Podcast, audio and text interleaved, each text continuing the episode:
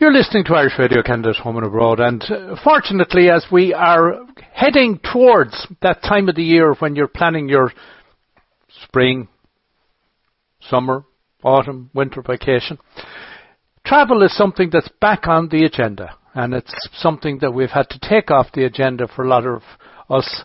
Some managed to get some travel in, most people did not, but the, the world is opening up again, and Ireland is opening up and uh, Sandra Moffatt is here with me. Sandra is looks after uh, Tourism Ireland in the Toronto office, and uh, she recently, relatively recently, had the pleasure of spending some time in Ireland. So was on the ground and is able to give us an underground perspective of where things are and where things are going.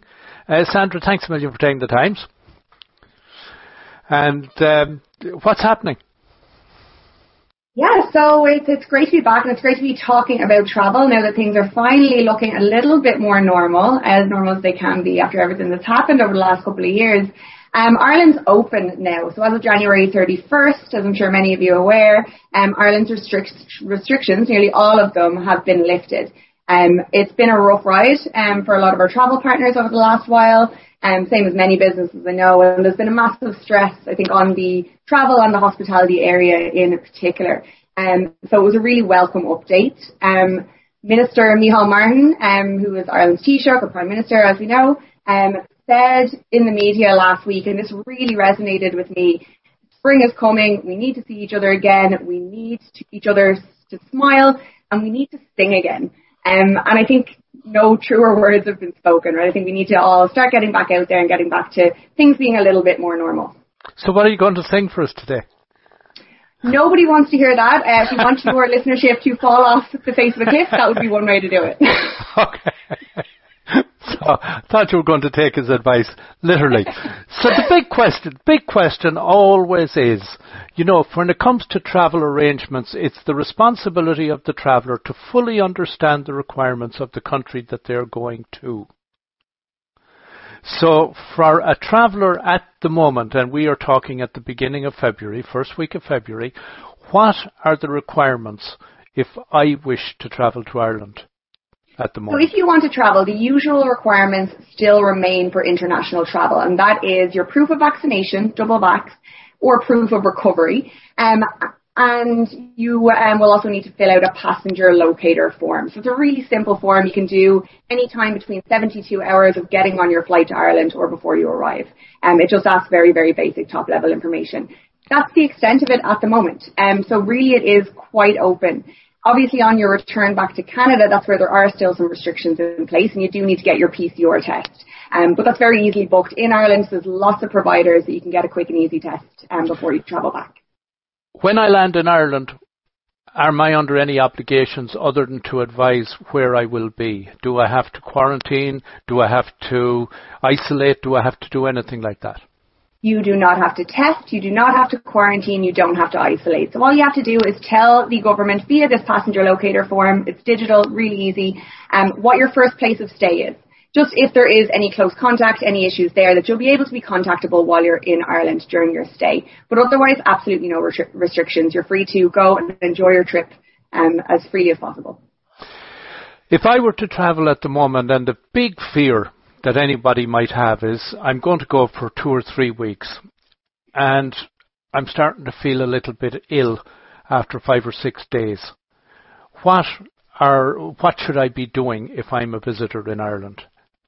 I think always be cautious, right? You know, masks are still in place in Ireland, same as they are here in Ontario. You do have to wear a mask when you're in public spaces. So if you're not feeling well, same as you would do here, please wear a mask. You know, distance yourself from people as much as possible. Just use common sense. That's all I could really say to people.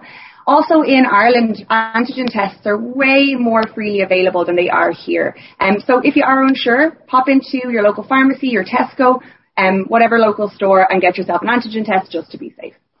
And I guess you would urge any traveller to make sure they have adequate health insurance. Absolutely. It is the responsibility, as you said, Austin, to make sure that you are covered, right? To make sure that you know the requirements. It changes frequently. Um, and to make sure that you do have adequate health insurance. A lot of the providers are providing some COVID coverage once you are fully vaccinated. given that we're in such a fluid situation, and I agree things are a lot more stable than they were, um, would you advise somebody who is planning on travelling, particularly let's say we're looking at April, May or June, they're out, that it would be a good idea to maybe buy the travel insurance that's been offered if in event of cancellation or rescheduling? Absolutely. And I think most of the airlines and the operators that you might be working with, they have really great cancellation and flexible policies in place. They will also recommend you your COVID travel insurance. So go with those recommended providers. They're tried, they're tested, they're trusted. There's a reason that these companies work with these companies. Um, so yeah, make sure that you have your adequate health insurance, your COVID coverage. It is a separate policy. It's an add-on to most travel insurance policies. So just make sure that you have COVID coverage. Um, it is going to be a small extra charge, but you know it's going to be a lot better than having to fork out a few nights hotel while you're stuck in Ireland if you do test positive um, before you arrive. As we know, you do, as I said earlier, have to have that PCR test coming back into the country. So just make sure that you're covered off for anything there. And do book through direct through the partners or book direct with your airline if you can, because that's where you're going to ensure that you are covered with the cancellation and flexibility policies. And it, then when it would come to accommodation, uh, would you have recommendations on the similar lines when it would come to accommodations that to make sure check your flexibility, all those kind of things? Yeah, and the providers, the hospitality industry, you know, they're so aware of the environment that we're in right now. They have been amazing and so, so flexible. So there are really great cancellation and flexibility policies there. The concern is then if you book through third parties, and I'm not talking about travel agents or anything like that, but if you book through an, like an online provider, for example, you might end up in a situation there where you're not covered. So book where you can direct at the moment would be my advice. And uh, as things gradually come back to normal. At the moment, as I understand it, Aer Lingus are back into Toronto. Uh, Air, Canada, I think, are also now flying direct. How are things looking uh, in the near future as regards access from Canada to Ireland? You know what? Us, uh, access has never been better. It's really exciting. We have Aer Lingus is back. Um, Air Canada is back direct Toronto to Dublin. We also have Transat coming back direct from Dublin to Toronto in April. And then in May, we have a new route from Toronto with WestJet. We'll also have access from Halifax, from Calgary, and then in the summer as well, Air Canada will launch their Vancouver to Dublin route as well. Uh, I'm curious, the uh, Air, the West, you said WestJet Toronto Dublin. Uh, last time WestJet were going, they, they used stop off in St John's. Do they intend stopping off, or is it planned to be direct somewhere? It's direct. Fantastic, fantastic. Because that does take a lot of time off it. It makes it so easy um, I always find you get into Dublin at usually an early hour in the morning, and I used to be down in Athlone for breakfast with my mother when she was live by eight o'clock in the morning, and it was you didn't miss a day at all.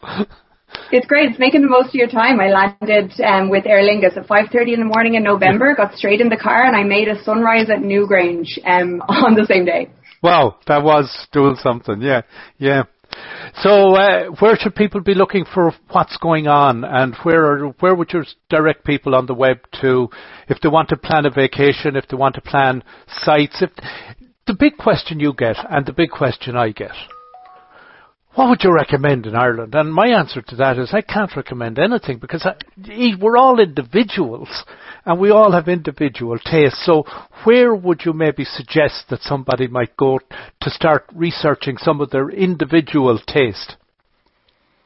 So our website is ireland.com. That's a hub of itinerary ideas and we also have amazing travel deals at the moment. Um, we haven't travelled in a while and most of us have been um, kind of stuck in situ. So we know that people are looking for deals, people are looking for value. So on our website we have amazing offers from our partners. It's part of our green button campaign. The idea being press the green button, press the green button to go, green being synonymous with Ireland, also the word go. Um, so great deals on the website, ireland.com, and um, that should give you some inspiration as to where to go and find some value, but also they do have great itinerary recommendations. You can put in what your interests are. So if you're a really foodie person, you want to do some food and drink tours, there's options for that. If you're an outdoorsy person, lots of itinerary ideas for that. Um, arts, culture, ancient history, everything that Ireland's known for. We have lots of recommendations. And one thing I would love to point out is for something new, um, for any Game of Thrones fans, we do have the brand new HBO approved studio tour for Game of Thrones. It's just come to Banbridge, um, just about 30 minutes out of Belfast. And so it's brand new and it's opening this week on February 4th. So any TV lovers, any Game of Thrones fans, I definitely recommend that. Put that top of the list. You just mentioned Game of Thrones, and I'm going to throw a question at you because it'd be a concern when you fly into Dublin and if you rent a car. Uh, I know they ask, are, do you intend travelling to the north? And I know it has insurance implications. Uh, just again, I would think caution on some of these things that you can find yourself surprised if you haven't done your research. Exactly, and when we're talking about doing your research, the website again, ireland.com, is a great place to go to check out the latest. We have all the links there to the government sites for both Republic of Ireland and Northern Ireland. So just make sure you check in advance a few days before you travel and make sure that you're up to date with everything. Sandra, great catching up with you. Uh, you're probably like me, kind of looking at the calendar saying, well, when? And when? And when does that work? No, that week doesn't work. but, but we're going to have to make it work somewhere along the line. That's it. Well, I'm counting down to my next trip to Ireland, so hopefully I'm going in March uh, just for St. Patrick's Day, so looking forward to that. Fantastic. Sandra, it's been great catching up with you. You too.